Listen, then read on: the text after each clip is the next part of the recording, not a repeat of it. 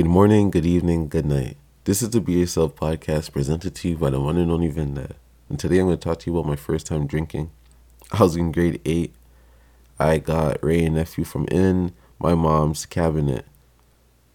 Right? Picked up the Wray and Nephew because I used to see adults like acting drunk and stuff. And it's like, how do you get drunk from this liquid? You know what I mean? So I poured up a half a teacup. No joke, half a teacup of Wray and Nephew, and I started drinking. Wray and Nephew's Jamaican rum is like 70 something percent. It's fucking strong.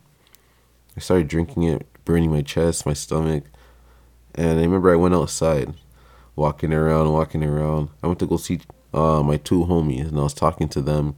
Then I noticed myself automatically start flirting with the girls outside more. Like, you know what I mean? Then I wanted the girl that I was talking to at those times. You know, I was dating a girl those times when I was in grade eight. So I was just like kept asking for her, asking everyone for her.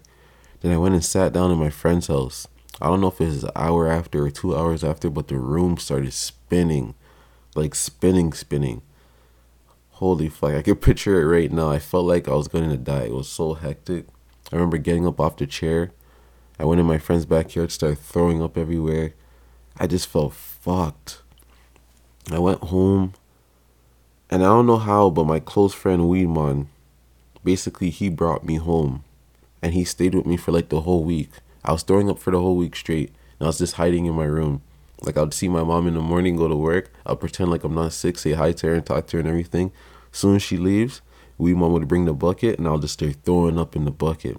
And Weedmon's such a good friend, man. This guy stayed like the whole week with me.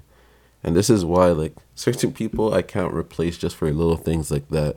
I'm in grade eight, you know, God only knows how this guy was capable of always like going back home and then come back to sleep over me. I mean, sleep over at my crib and everything, you know. So I'm really thankful for Weedmon doing that shit because my shit was spinning for days. And that was not responsible of me at all. I don't suggest anyone try that shit. I honestly could have fucking I don't know. I I think I got alcohol poisoning.